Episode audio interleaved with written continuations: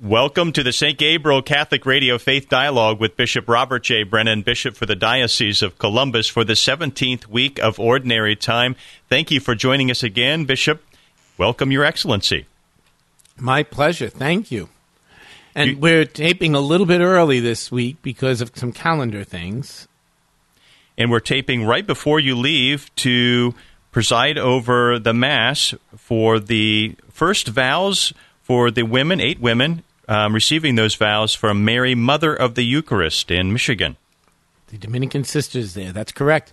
These are, these are big days. So um, we talked about it earlier in the week, but uh, on the day we're taping, Thursday, um, the, later this day, our own Deacon Eugene Joseph will be ordained a priest. So by the time this is aired, we will have another priest in the Diocese of Columbus. He'll be serving for a short while in England, and we rejoice in the gift of his ordination. And then tomorrow, I'll be uh, receiving the first vows of a group of sisters for the Dominican sisters. Now, we have the presence of the sisters. We're so fortunate to have so many good religious here, but the Dominican sisters of Mary, Mother of the Eucharist, are in uh, St. Michael's Parish in the school there. And so um, th- this is a day of rejoicing for us as well to in, in God's great abundance of religious vocations, God choosing people who really give their all in response, all for the service of the gospel. Is there a lot of preparation that goes into your homily? Oh, indeed, indeed. You, you know, uh, you have to consider the audience. I mean, uh, this is going to be a group of people, the assembled together, people of profound faith, um, and so, as in any homily, there's a great opportunity, and you want to make the most of that. Um, so, there are readings. I've been focusing on the readings, but also on the ritual, and uh, the the gospel reading is the follow up to the story of the rich young man. Remember that story? How he kept asking, "Well, there's got to be more. There's got to be more." Jesus says, "Yeah, there is." And finally, he says, "With love, give up everything you have and follow me." And the man walks away sad. And it's important to notice in that Jesus allows him to walk away sad. Jesus gives him freedom. Jesus calls him, he invites him, he's patient, but he doesn't clobber him. And he doesn't force his answer, nor does he run after him and say, Oh, wait, wait a minute. I, I didn't mean it. You know, maybe you don't have to give everything. He speaks honestly, and he, this is what it means to follow me. And he lets the man make the choice um, with great patience. And so when you do see somebody who takes that choice, who gives everything over and follows Jesus, you see how they've done that in a sense of freedom and how they will find joy in following Jesus Christ. So that episode sets up the the gospel where Jesus then says, "Oh, it's hard to get into the kingdom of heaven." And he, you know, he talks about the camel passing through the eye of the needle, and he says, "But if God wants to get the camel through the eye of the needle, God will do it." And that's important. God, all things are possible with God. On our own, it's impossible, but with God, all things are possible. And these women now who are making their first vows earlier in the week, they had the final vows um, for those who had gone through that step of preparation.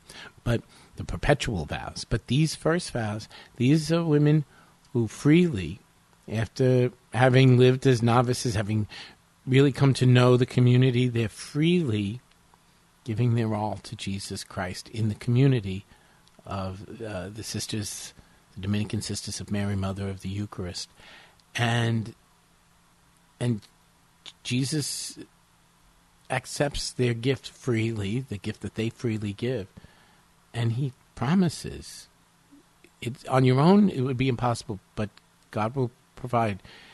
Um, God will give you everything you need to be able to say yes. Peter and the apostles say, "Wait a minute, Jesus, what what, what are you doing here? Uh, nobody can get him." But Jesus says, "Oh no, no, no. no. With all with God, all things are possible." So, so that's what we celebrate today. We celebrate their free gift, but we also remember that with God all things are indeed possible.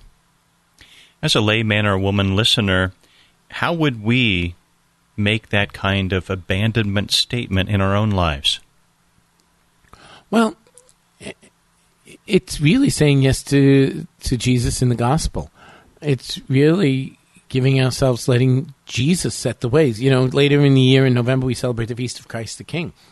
That, in a sense, is a, a part of abandonment. That's a way of our saying, um, you know, the, Jesus is King. Nobody and nothing else. We give our all to Jesus, and you know, Bishop Barron talks about the right ordering of things. He talks about that a lot.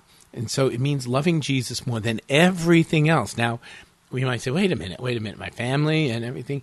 And what the point is that when we give ourselves completely over to Jesus, the gift that we give to our family is far more richer, far richer, far far far more important. We can give ourselves we, we give ourselves to our families as part of our response to our giving ourselves to Jesus Christ.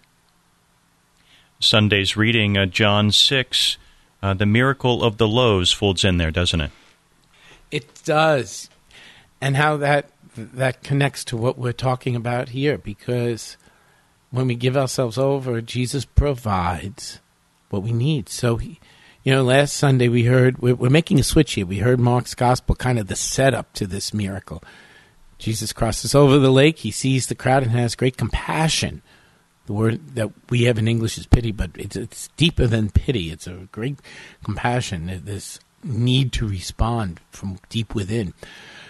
And he teaches them, and when they get hungry, he feeds them. Um, and we make a switch to John's gospel now. And I always say the church kind of gives us a little bit of a retreat every third summer and we, you know, most of the year we're reading from the Gospel of Saint Mark, except in the later part of Lent and Easter. And now we're going for the next few weeks read primarily from the Gospel of John. The sequence gets a little interrupted because the Feast of the Assumption falls on a Sunday this year, but we're going to be reading what's called the Bread of Life Discourse. It begins with this multiplication of the loaves and the fish, the feeding of the crowd. But that begins this very, very um, profound teaching on Jesus' part about the Eucharist. This he, this is where the Eucharist is discussed in the Gospel of John. He, Jesus says, "You know, your father gave you food in the desert, but the food that I give will never perish. You will. This is the food that I give is for eternal life. It, it, it, and the food that I give is my flesh for the life of the world." When the Catholic Church speaks eh, about the Eucharist, and when people kind of question the teachings of the Church on the Eucharist, this is the place to go. John's Gospel. Jesus makes no hesitation about it. Um, he speaks very clearly about what he means when he says, "The bread that I will give is the, my flesh for the life of the world." And if you do not eat my flesh and drink my blood, you have no life within you. Um, so over these next, I encourage you, uh, pay attention at Mass, read chapter six of John's Gospel. Maybe over these next couple of weeks, it's it's so rich and there are so many familiar sayings. You can even take it little bit bits at a time. Just let what hits you sink in. But read through these things, and as you do try to give yourself over to Jesus, make that act of trust. Hear Jesus say I will give you what you need, and um, I, I will feed you, and, and I will be with you always because it's my very flesh that I give you. You know, people tried to say to Jesus, "Hey, you know, pull it back a little bit. You're going to lose the crowd here." and not only does he not pull it back, Jesus goes in deeper. So if you if you want any if you really want to understand the Eucharist, and if you want to say, why does the church believe and teach what it believes and teaches about the Eucharist? Why is it not simply a symbol of remembrance? Go to John chapter 6. Jesus says it very, very plainly.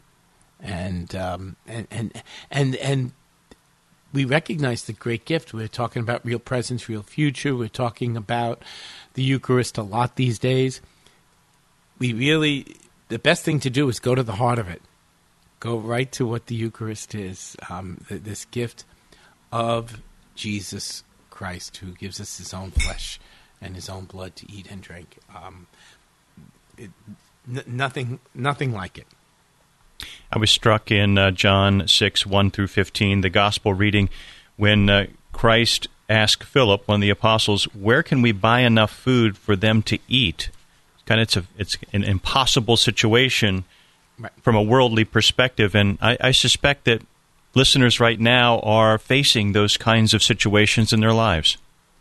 Very, very much so. Sometimes it, it may be economic, it may be emotional, it may be relationship.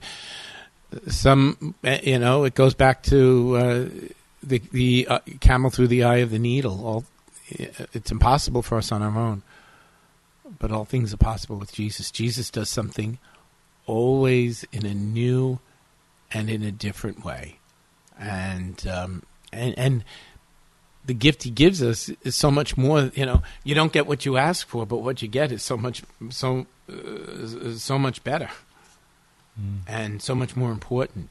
Um, yes, uh, Philip said. Philip answers the same thing. It's possible. It's impossible. You know what else I love about this passage, John's Gospel? I love that John tells us about that encounter with Philip and with Philip and Andrew and the and, and, and the little fella who has the loaves and the fish. Mm-hmm. You know, in a sense, they bring Jesus what they have. The little this this little child gives his simple gift that in the eyes of the world, well, what good is it? It's just a few loaves of bread and a couple of fish. It's not going to accomplish anything. It's impossible, right? Mm-hmm. But Jesus, to the little boy, it was everything. It was everything he had. He gave the Lord Jesus everything he had. So all all the food. I mean, hey, listen. You know, the five barley loaves and two fish, he could have fed himself pretty well and maybe a couple of people around him. right? Yeah. But he gives Jesus what he has, a lot in his own eyes, but not much in in, in the in, in the face of what needs to be done. Jesus accepts his simple gift, his humble gift, and transforms it miraculously to to feed a huge crowd with leftovers. And and, and, and God again is never outdone in generosity, um, and and there, I think there's something in there for us too. If we can give to the Lord the little we have, but if it's if it's given sincerely and freely, he will multiply it. He will fill it with grace and and he'll give it back to us transformed in in a, in a powerful powerful way. Jesus gently, gratefully, graciously accepts our humble offerings as long as it's sincere. He accepts the simple things we bring. He accepts the bread and the wine we offer at Mass. He accepts the, the lives of these sisters who are making their vows. He accepts the life of Deacon Eugene and the priest who were just recently ordained, and, and he accepts the gifts and uses them for his mission to to transform the world. Um, powerful, powerful images. And so I really do encourage you. I'm, I'm not just saying this. I'm re- I really encourage you. Spend some time. Make. Yeah, it's not a special season. It's not like it's Lent or Easter or Advent. We're used to doing things in special seasons. This is a little bit of a summer retreat that the church gives us. Um, let's walk with the church read the Sunday readings, reflect on them, but even on our own, just keep going to that sixth chapter of John's Gospel. Um, read the whole thing and then read it in pieces, and and and let the Lord speak to you. And do that over these next few weeks, even if it seems repetitive, because Jesus always has something new to say to us, doesn't he? Mm. Yeah. I'm struck that we have to slow down to speed up sometimes. That's right. Exactly. exactly. Exactly. You know, we've been reading um, that book from Christendom to Apostolic Mission, uh, published through the University of Mary, and um, that third chapter kind of fits where we are. Um, it, it, talks about the current situation. If you remember, we've been talking about the um, the difference between the age of Christendom, where you have a society that kind of speaks, is in sync, speaks the same vocabulary, you know, uh, supports the same values, even if not everybody's living them. From Christendom to an apostolic age, to, to apostolic mission, um, where really we find ourselves more in the minority. And our task is more about fundamental evangelization, just announcing that encounter with Jesus Christ. And, uh, and, and so that, you, you know, what is the current situation? So, within the church, for those of us trying to live the Catholic faith, it, it's hard. I, I, I have to say, my my compliments go out to parents today who really uh, find it hard to raise children in an age that not only doesn't support the Christian values that they're trying to teach, but actively tries to thwart it, tries to teach our children that you know our parents uh, um, and and our church is just ill informed, you know, behind the times, or actually even using negative language, and and and and Jesus is giving a different view of humanity that really is liberating and filled with human dignity, and so. Uh, this third chapter talks about where we are at the time, and basically, we've moved from having this society of Christendom to the need for apostolic mission. And so, in a sense, in this time, we're not talking about being in the majority or having great numbers. We recognize that. Even within the church, we realize that on the part of some, we talked about the faith in the Eucharist, the need to go back to this John chapter 6 because you know, even faith in the Eucharist has grown lukewarm inside the church. So that you, as you're listening today, you have a commitment to your faith, or at least a, a curiosity at the very least, but probably more than that. And so the call of the gospel is is to go deeper and, and to, to be a witness, um, but to recognize both the signs of the times and the call of Jesus. So, really, as a church, one of the things that's going to be a real struggle for us is to recognize that, you know, we still kind of operate in a Christendom mode. We still kind of operate as we did over these last decades.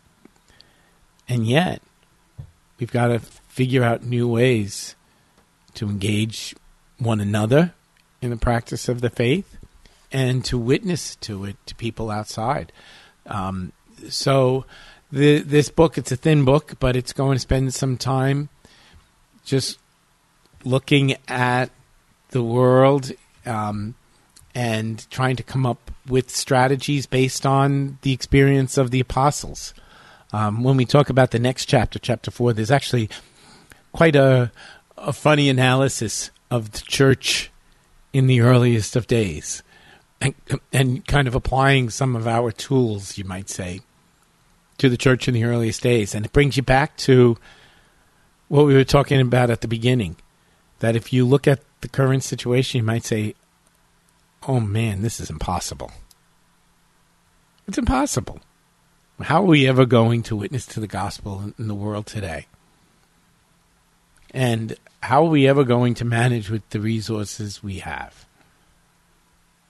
And Jesus is going to say to us, on your own, it is impossible. But with God, all things are possible. One of the things I'll say at Mass, I, I often, when I'm preaching this gospel about the camel through the eye of the needle, I, I, I often say, if God wants to get the camel through the eye of the needle, God can get the camel through the eye of the needle. He doesn't tell us what the camel will look like when it comes out on the other side. That's a visual. there you go. But God can do it. Nobody else can.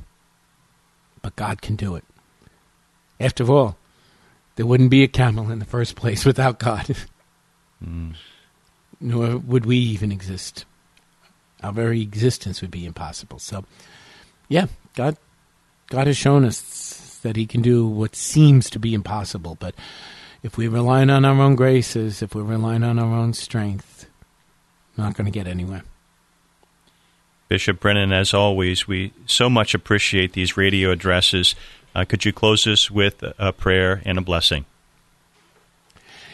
Indeed. But, you know, I, I'll ask you to join me in praying as Jesus taught us and asking that we might be able to seek always the will of God. In the name of the Father, and of the Son, and of the Holy Spirit, amen. Our Father, who art in heaven, hallowed be thy name. Thy kingdom come, thy will be done, on earth as it is in heaven. Give us this day our daily bread, and forgive us our trespasses, as we forgive those who trespass against us. And lead us not into temptation, but deliver us from evil. Amen. And may Almighty God bless you. In the name of the Father, and of the Son, and of the Holy Spirit. Amen. Amen. Bishop Brennan, thank you again for your words to help us live as disciples of Jesus Christ. And now we rejoin our regularly scheduled programming already in progress.